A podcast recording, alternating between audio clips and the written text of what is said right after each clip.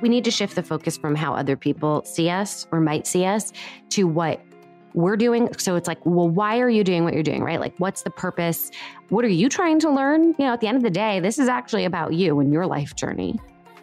I would say, think about the person who can give you perspective. Ask them, how do you experience me?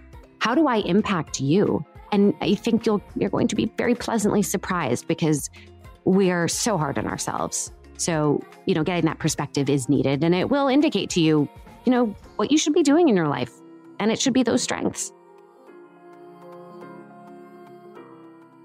I'm Emilie Bellet, the founder of Vestpod.com, a thriving community that financially empowers women, author of You're Not Broke, You're Pre-Rich, and host of The Wallet. Today, my guest is dialing in all the way from Los Angeles. Claire Wasserman is the founder of Ladies Get Paid, a leading platform that champions the professional and financial advancement of women. Since we've all been working from home for a year, and are acutely aware of the disproportionate impact that the pandemic has had on women. I was curious to get Claire's insight on how we can still show our value as we work remotely and ultimately get paid what we deserve. Claire also shares how we can open the conversation around money with our peers. The power she has seen in having your own personal board of career advisor, a one piece of negotiation advice everyone should know, how to overcome imposter syndrome, and why we should consider investing in our future. Today on our Instagram, you can win four copies of Claire's new book, Ladies Get Paid, so make sure you enter at Vestpod. I'd also like to say a quick thank you to our sponsor, PensionBee. PensionBee has helped over 400,000 customers be pension confident. It enables savers to take control of their finances by helping them transfer their old pensions together in one simple online plan. With PensionBee, you can manage your pension like you manage your bank account. Check your real time balance, see your projected retirement income, and set up contribution and withdrawals all from the palm of your hand. Plus, you'll get human support from your very own UK based account manager, or as PensionBee call them, BeeKeeper. You can sign up to Pension PensionBee today with the names of your old pension providers in just 5 minutes. And if you're self employed, you can start a new pension from scratch. As always with investments, your capital is at risk. Please note that its information made on this podcast is provided for educational purposes only and does not constitute financial advice. If you have any questions, you should seek advice from an independent financial advisor. Hi, Claire. Hi. How are you? I'm great. How are you? Yeah, I'm so happy we could chat. I mean, we're very far away physically from each other, but you know, I've been following you and, and your community, Ladies Get Paid, and I've read your book. And I wanted to talk with you about, you know, building your awesome community, talking about negotiation, understanding your worth. If you can just tell me, you know, where you are and, you know, what what you're doing at the moment. You're you're doing a thousand things at the same time. Well, I'm currently sitting in my pajamas in Los Angeles. I I mean, really couldn't be farther from you. And I'm in the middle of my book tour right now, which, you know, we were just talking about. It's very strange because it's an online book tour. Uh, so, so what does that mean? And it's kind of nice because it means people from all over the world have been coming and, and I've been interviewing just incredible women. It's, I'm honored that you asked me to be on because usually I'm actually the one interviewing other women. So, so thank you for having me. No, of course. And Ladies Get Paid is a fantastic book. And we were talking about the difference of cover between the US and UK. Can you tell me, you know, what's the difference in terms of culture? Yeah. Yeah. I mean, the book is a, you know, the book was motivated by my frustration uh, and quite honestly, my anger around the wage gap and the leadership gap and all of these other gaps the investing gap, the funding gap, and it is only getting worse in the pandemic. We are nowhere close to gender parity. Now, I have always thought of it in the lens of the US, right? Those are the statistics that I've been looking up. And so I wrote a book very much, I think, in the spirit, in the American spirit of we need equality, we need it now, you know, and again with that sort of anger, right, and impatience. And does that translate literally does that translate to other cultures i don't know i have a publisher in the us simon and schuster and then orion in the uk also purchased it so I was glad to see that they felt like my message could extend across the pond, so to speak. But they felt like my cover, the US cover, wouldn't resonate which is incredibly interesting to me. So, so let me explain the US cover, which is bold. All right. It's black. And then in big pink letters, it says ladies get paid. And, but there's a shadow underneath the letters, right? So they're really popping out. And that's gold, gold foil. And that's very much, I think, my style. Again, bold. It's also, you know, taking back the ownership of the word ladies and of pink, right? That's historically felt really girly. But I did it in a kind of neon way. Now, in the UK, it's a white background and it has sort of like thinner letters, ladies get paid with little circles behind it. And it was going to be white and gold and black, I think. But then I said, you have to add the pink. Like that, there has to be some kind of continuation from the US one. And here's the great news is there's always somebody who likes one of the covers. So it kind of shows the spectrum, I think, of our personalities, which again is we're lovely, but we also can be loud. and then that's the way your community is and, and your branding. And I love the pink, I love the gold, you know, I love the big letters, and we have to be very vocal about it. So I completely agree with that. Can we you know take a step back and can you tell me i mean why did you start ladies get paid and launched your your community yeah so i started ladies get paid unofficially in 2015 that's when i really started to research women in the workplace uh, women and money, right? Fully, you know, really understanding, hold on, we're not as close to parity as I thought we were. And that's because I'd had a really quite a sexist experience happen to me that got me uh, to be thinking about these things. So I was at an advertising festival in the south of France, in Cannes, and I was there, you know, on business. I was working for another company at the time, uh, a recruitment company, and I walked into an event, the first event and the first night, and this older guy comes up to me and he says, "Hi, whose wife are you?" And I thought, mm. oh my God, certainly not your wife, you know. But he, here's the thing I mean, the whole week I had these interactions that were uncomfortable in a lot of different ways, mostly in that I was being objectified. And so I really reflected on how many experiences had I had in my career where there was just a blatant imbalance of power between me and a man. And what did I do about it? And it was oftentimes me kind of twisting myself into a pretzel people pleasing, right? Not speaking up, overworking too. This this, you know, drive to be a perfectionist, you know, wondering if I deserve to be in the room and never really talking about it because I was sort of ashamed, right? And it wasn't until I wrote a little essay about my experience at the advertising festival and, and about my sort of trying to process all of this that I shared with some friends. And they wrote me back and they said, Oh my gosh, me too. I have also had these experiences. Can I share this essay with my friends? And I said, Yes. And it was really fascinating to watch this essay kind of go viral in a sense in our inboxes. And fast forward a year, and this was kind of the official start of Ladies Get Paid a friend of mine who is a freelance art director came to me and she said, I just found out that some of my male counterparts, they're charging double what I'm charging. And so for her, the issue was twofold. Number one, there wasn't any transparency here. Like, where did she, you know, she didn't know where to find these rates.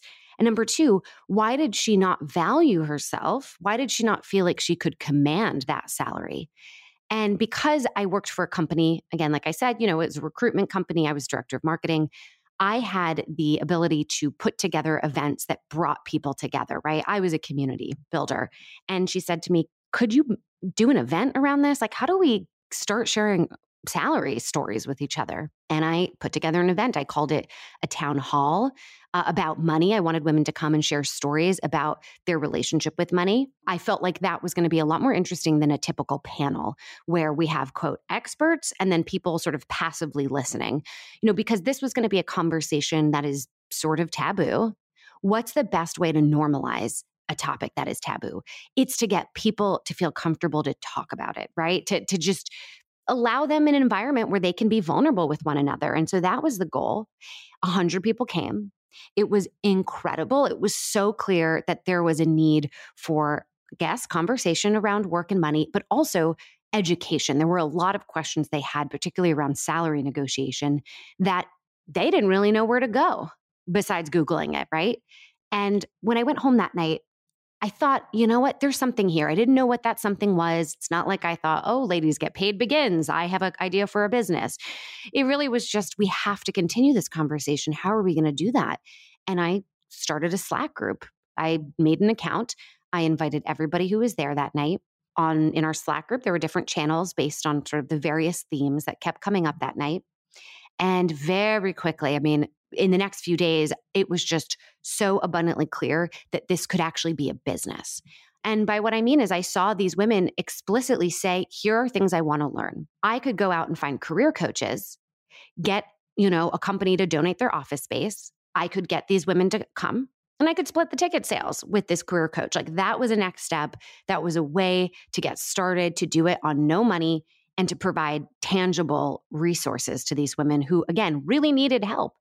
And four years later, we now have uh, over 75,000 women from all 50 states, more than 120 countries.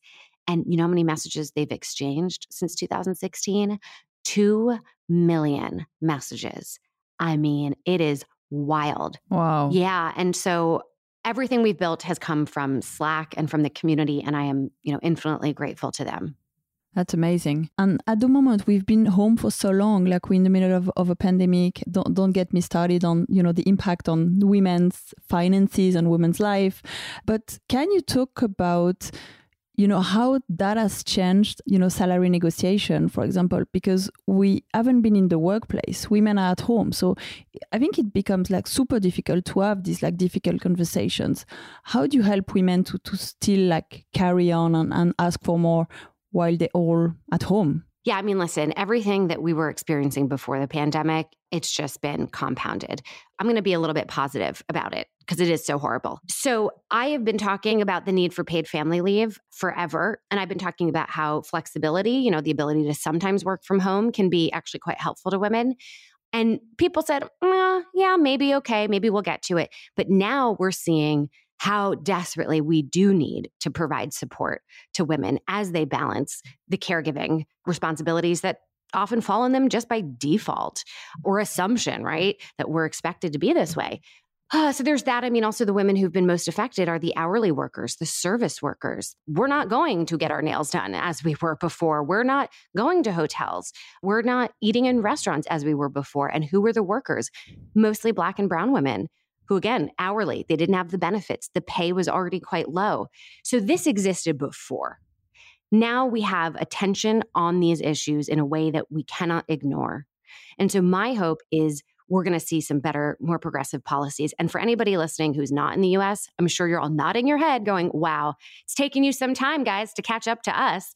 But that's how you're going to affect real change. I mean, my focus is giving women the tools for how they can self advocate in their lives and for their bank accounts. But that's only a first step, right? Advocating for yourself isn't going to change the system. So that's where I also want to shift the conversation, right? You start with you, but then can you make change at your company? Can you lend your voice to, to more sort of policy conversation? But again, for anybody listening, if you feel overwhelmed, that's okay. This the first step is just begin talking about this stuff with people in your life. And that will, you know, that's how ladies get paid got started.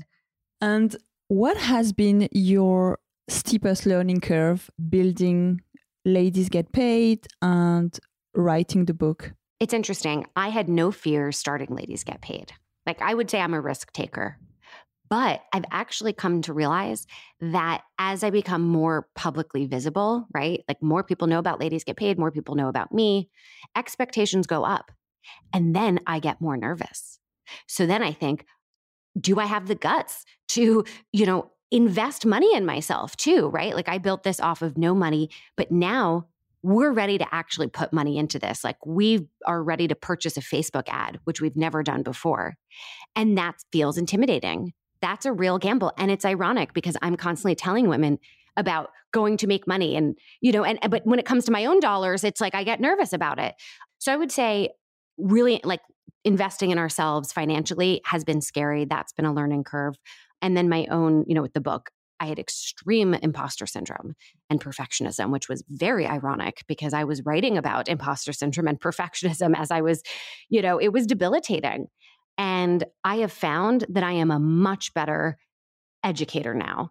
I've had imposter syndrome in my life, of course. I've had perfectionism, absolutely. But I experienced it to a degree that was, like I said, quite debilitating. I, I had trouble writing for three months because I kept thinking about will people buy this? Will my editor like it? Will I get bad PR? And then my aha moment was Claire, you cannot control any of those things. So, what can you focus on? What is within your agency to do? And that's trying to be present. What can I learn? Can I find joy in my writing? Can I have fun? and even little things like it was intimidating for me to look at the screen, you know, that that blank paper and the little blinking cursor. And so I just started to write by hand.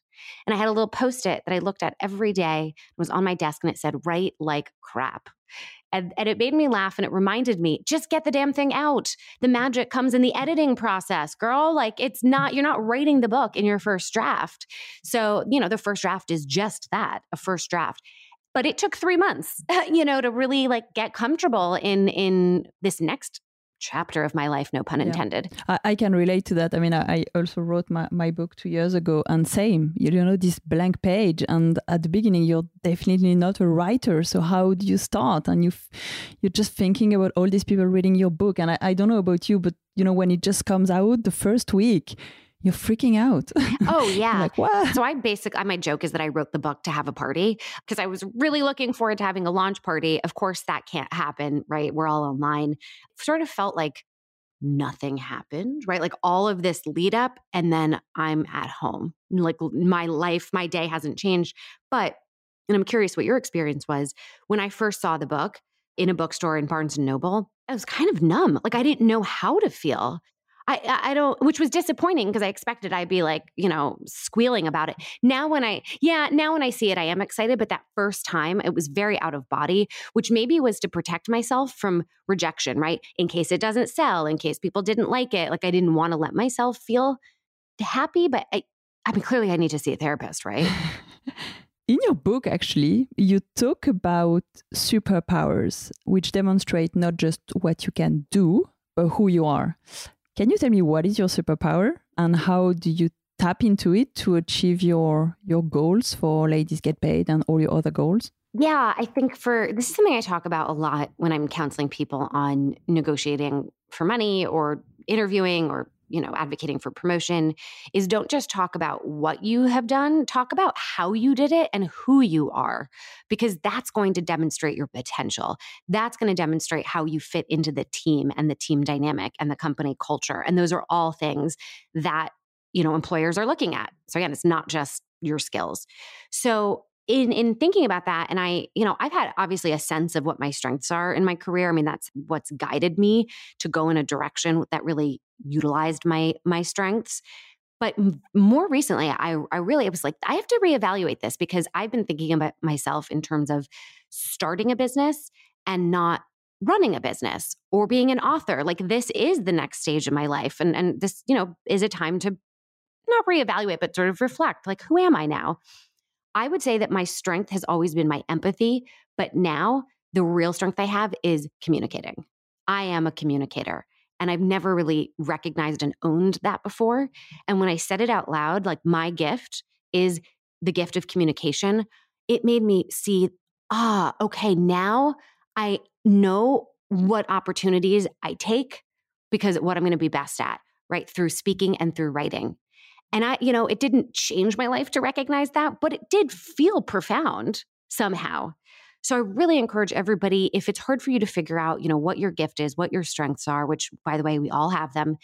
I would say think about the person who can give you perspective. Ask them, "How do you experience me? How do I impact you?" And I think you'll you're going to be very pleasantly surprised because we are so hard on ourselves. So, you know, getting that perspective is needed and it will indicate to you, you know, what you should be doing in your life. And it should be those strengths. Yeah. And I guess to get to this point, it takes a lot of listening, maybe, I mean, listening to your community, listening to people around you. But how are you making this work and trying to grow into, you know, whatever you want to become? Are you, do you have some, uh, do you have a coach? Do you have some mentors? Do you have people around you that are like supporting you? My co founder, absolutely. She's also my partner. So she's been fantastic. I so I started Ladies Get Paid, but about a year into it, I brought her on and I made her a co-founder because I very much recognized what I was not good at and what the business needed and she was able to do that. And then also we've kind of assembled a team of people who give us insight. They're not officially advisors, but they're women who also do things that champion women. They're they're women who run communities and uh, women who are part of you know who are in fintech and do money things. And so when we have a question like, hey, we're going to do an online conference, how did yours go? Any advice? Like all of those people are kind of on our speed dial, which is why I say to folks if you're looking for this one mentor, putting a lot of pressure on yourself and that one person, I would really think of this more in terms of like a personal board of advisors. You know, different people can give you little different things, and you're not, you know, asking too much of them to just simply email them a question every now and then. So it was intentional because we realized a couple years ago wow, we don't talk to anybody who's in our space. Like we help other women, but who's helping us? And we, re, you know, we made a list. We were like, who are all the people we admire? Who are folks that we've come in, you know, who we've crossed paths? And to email them and to say, I would love to get a coffee or I want to get to know you better. How can I support you? And when we began to be intentional about it, uh, our network just grew and grew because those women also connected us to their networks and we're you know we're very grateful for that. Yeah and people love to help. So yeah reach out. That's yeah it's super important. I wanted to ask you as a founder and you know now a writer business owner how do you balance? I mean i think balance is maybe not the right word but do you have like professional boundaries? Do you make time for self-care? I mean it's been like a, a crazy year and i think we've been working maybe a lot harder uh, even this year. So you know when to stop? Yeah, I mean, listen, you have kids, I don't. So anything I say, you're probably like, oh, Claire. Because I was going to say, I take naps, uh, you know, and that's been very, you know, because I was working from home. I've really charted my energy. I recommend people do this. How long can you work? Not before burnout, because then you've gone too long. So, when does your energy start to kind of go away, right? And I've recognized after four hours, of sitting in front of my computer, like I can't do it anymore. So I already think about, okay, in four hours, what is my break going to look like? And I plan it. Usually it's like a 20 minute nap, right? Or going outside and just sitting in the sun for 10 minutes. That, and I've also recognized, you know, I do my best work in the morning. I get anxious if I don't work on the weekends, but obviously I need to rest. So I dedicate three, four hours on a Sunday to doing it.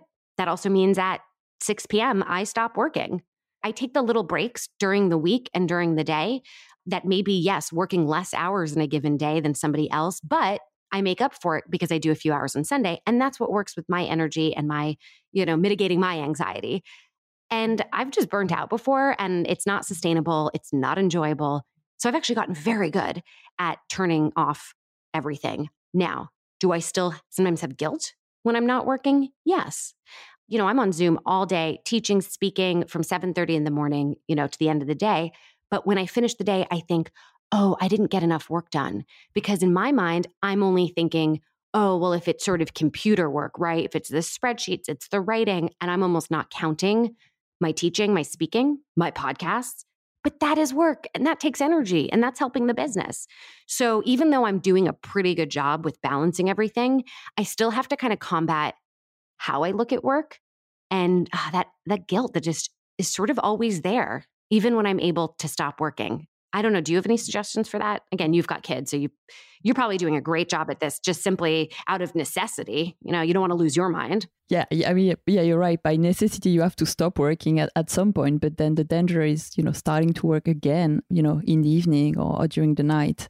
Uh, but you're right i think the guilt is always there and, and we've been wired to yeah work is like you know being on on our computer. Yes, for me yeah. the guilt is always there and i worked in investment banking you know super hard work and stuff. So i was making all my hours and now if i don't make a certain number of hours i feel i haven't been working.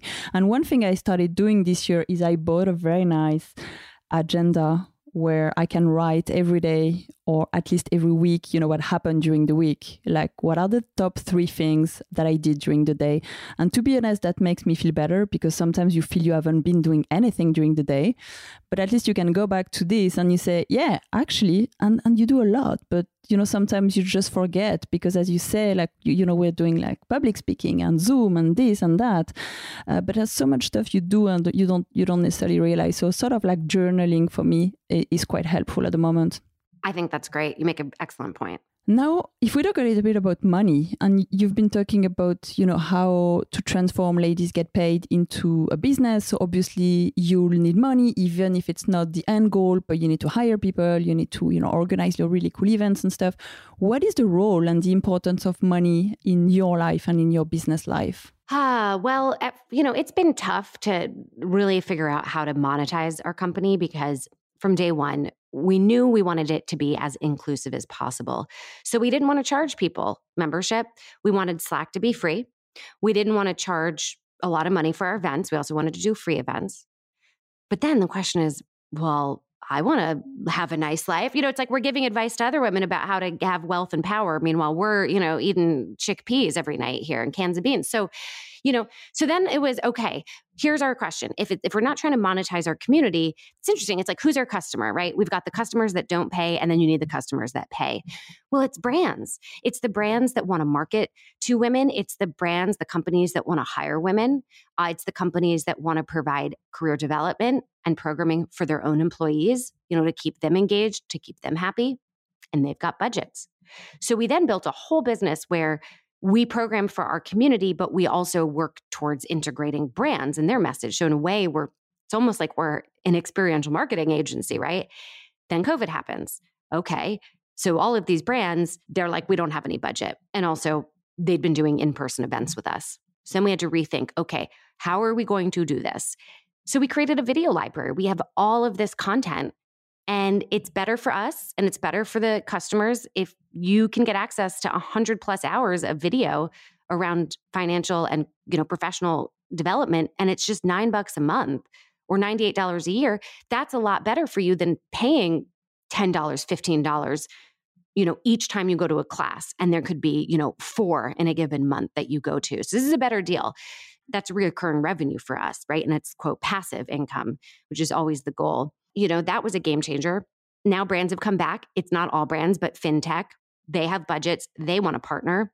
They want to do things online. So that's great. We're going to migrate off of Slack or, or maybe we'll always have Slack, but we're, we're developing a different platform that's just going to be a lot more robust and have a lot more of a, a, formal job search because people right now are on Slack and they're posting job openings and people are getting work. But we don't pay for Slack. They don't pay for Slack. And what happens is every couple thousand messages, it deletes all of the messages that came before it. And because 2 million messages have been exchanged, something that's posted yesterday might not still be there today. You know, we're, we're tooling around and seeing about building something else that we, you know, you will have to pay for. But if you don't want to be part of that, we'll have the free version too. So I'm feeling very positive. And in that respect, COVID's been good because it really forced us to dig in to our online programming and our online monetization Whereas before, you know, we were doing a thousand person conference in person. The expense of doing that is so high. You know, that's the blessing, I guess, of now is it sort of forced us to do the things that we've been putting off, but that will actually make us money in a more sustainable way. Thank you for that. And and can you just tell me what is money on a more like personal level and and how i mean as a founder it's really hard and, and i can relate to, to what you've been saying because my goal is also to empower women financially but i'm building you know i've, I've started from scratch uh, so it takes time to you know build a business and start up and make sure you don't forget about yourself and you pay yourself and you put money into your saving and you put money into your, your pension. So do you actually do that? Is it one of your priorities to make sure you pay yourself and your co-founder pays yourself Oh my goodness. Yes, yes, yes, of course. And it's interesting. So this year we were able to reduce our expenses. So even though our revenue was down, our profit was higher because we cut down on those expenses. So, you know, I just wanted to caveat like at the end of the day, it's not so much how much you make, but it's how much you spend. My big journey this year has been really rethinking investing, I really wasn't that educated. I carried a lot of, you know, a very risk averse mindset. I'd never dug into that. And so I'm actually in the midst of getting a certificate in financial psychology and behavioral mm. finance. So that's just from a psychological standpoint. I'm really fascinated with our money mindsets and sort of the ways that we can kind of get in in our own way now I have, you know, a proper investing account. I've become a, a, bit of a retail investor. I'm no, I did not invest in GameStop, but Ashley, my partner, did. We've dabbled in options trading, you know, again, and I don't recommend that for anybody, but or, you know, for everybody unless you have extra money to do that. But point being is I just never really explored it before. I thought I was done with my 401k, but guess what? The economy went down here in the US, went down everywhere, I think, but our stock market went up. And so both me and a lot of members in my community are like, well, somebody's getting rich. Who are these people? You know, and and it, but it's always been like that. I kind of said that at the beginning, right? There have been people who have always made money. Why not us, right? And and in a large part, that does come from investing. So that's the big thing now in our community. We're doing a lot of education around investing, the different kinds of investing and how to shift our mindset from one of like total risk aversion to really seeing this as the opportunity to build generational wealth. It's not just about the buck that you're making tomorrow, but it's what you're going to give your family. Yeah, you're right. So making more money, saving it, investing it, and then yeah, passing it on to the to the next generation. But I love that you know you started with how to earn more money. So I just like to ask you like two questions about negotiation. So the first one is how do you take up more space as as a woman, especially maybe in the workplace, but I think it's also valid for you know entrepreneurs and freelancers. How do you put yourself out there and making sure people see you, they understand your value, because that then is going to have an impact on you know the way you feel about negotiating and also how much money is going to end up in your pocket. Yeah, I mean, I think before you can advocate for yourself, you have to deeply believe that you are worthy of advocacy. So that's a lot of that internal work, right? Reconciling imposter syndrome, right? And perfectionism, which, you know, I'm happy to talk more about how to do that. But once you've really established a more solid foundation of, you know, that self belief, it's not looking at self advocacy necessarily as I have to make a big announcement or this is, you know, I'll do this when it's my annual review. If you wait to have the conversation, it's too late. So, what do I mean by this? Basically, how do you consistently, in small ways, demonstrate your value? Things like forwarding your boss to like a nice email you got, giving you lovely feedback, or, you know, every week, here are the greatest hits. You know, here are some things I did. It's not bragging, it'll make them feel good because their success is contingent on your success. They have to report to their boss that their team is doing well. So keep them informed, build relationships with people at the company who have influence cold email them, introduce yourself, tell them some research you did about them, ask a question, keep in touch with them by sending them articles that you think, you know, that they'd find interesting, right? Like you can bring value to them as well just by simply being a curious person with a desire to learn. It's flattering, quite frankly, you know, to them.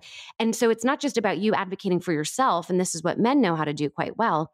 It's about finding allies who can amplify you or speak on your behalf when they are in rooms that you are not invited into. So, again, kind of constantly letting your boss know that you're doing great work, building relationships with people of influence, and then making sure every single meeting you have to speak up. And it doesn't have to be some groundbreaking idea, it can simply be, hey, I thought Ashley had a great idea. I just want to give her a shout out. That's lovely. People now see you, you're visible, you look like a leader, and it's demonstrating to everybody that this is the kind of support we need to be giving to each other. So I think if everybody does those three things, it'll just be natural. Like it's not going to feel again like I'm getting up on a stage with a microphone and explaining who I am and my value. And at the beginning, you said how to overcome imposter syndrome, and you talked about your own experience with imposter syndrome. But you know, for anyone listening, do you have a few tips about you know this and, and, and how perfectionism is basically you know getting in the way like all the time? Yeah yeah.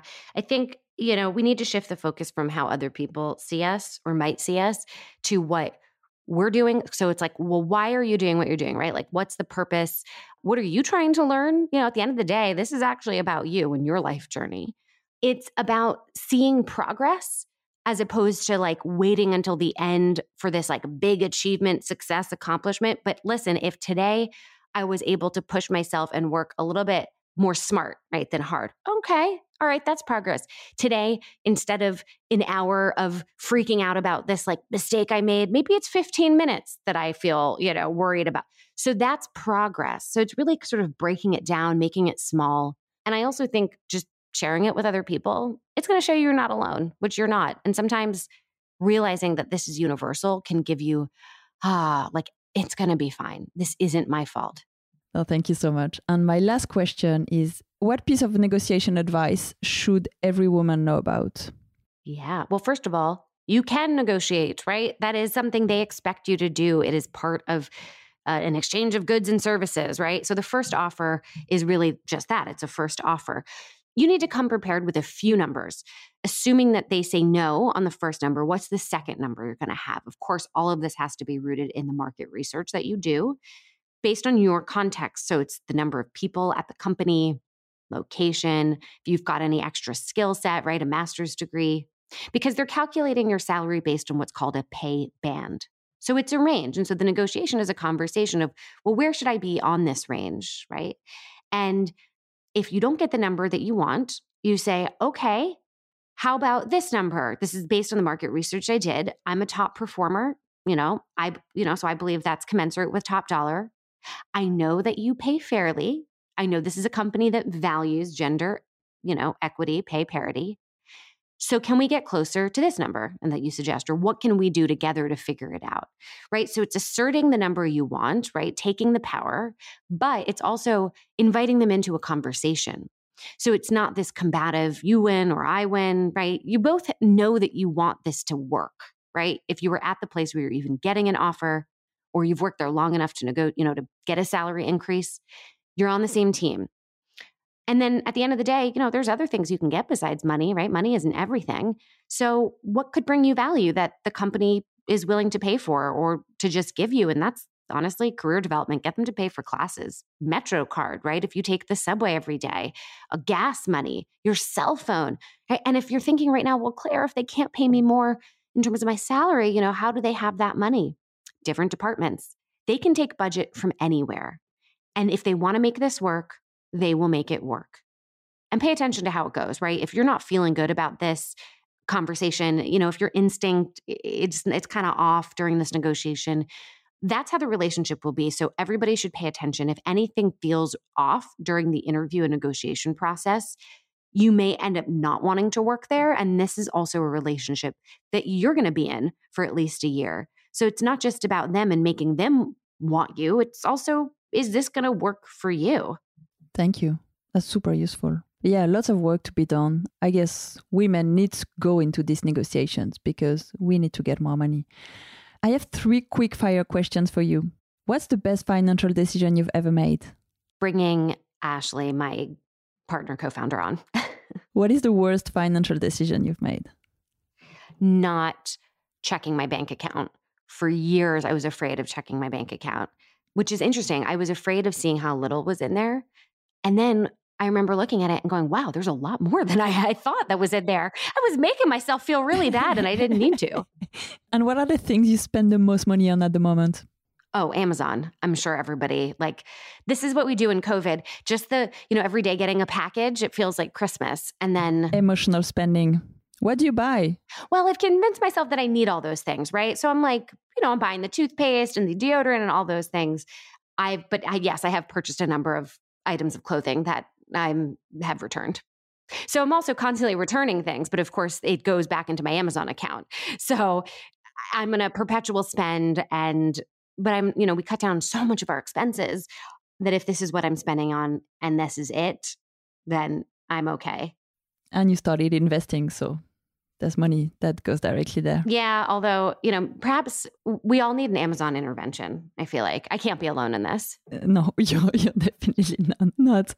Is there anything else you'd like to, to share or recommend to anyone listening to this episode? I think just just start talking about it. I know I said that before. You know, if you feel uncomfortable talking about money or talking about salaries, blame it on me uh, blame it on Emilie uh, and our books, right? I mean, just you contextualize it by saying, I've been reading about the wage gap and the pandemic. And, you know, by me asking about your salary or by bringing up money, like that's doing a service to them too, right? Yeah. Uh, because we all need it, we all want it. And so that starts with talking about it. Claire, thank you so much. It was so nice to, to chat with you. We can find you at ladiesgetpaid.com, your book, Ladies Get Paid. I'll share all the links. You're going to be on our social media. Where can we find you? Can we find you on Instagram, LinkedIn? What is the, the best way? Yes. So, all of the ways, I would say Instagram's probably the best way. I'm at Claire Gets Paid.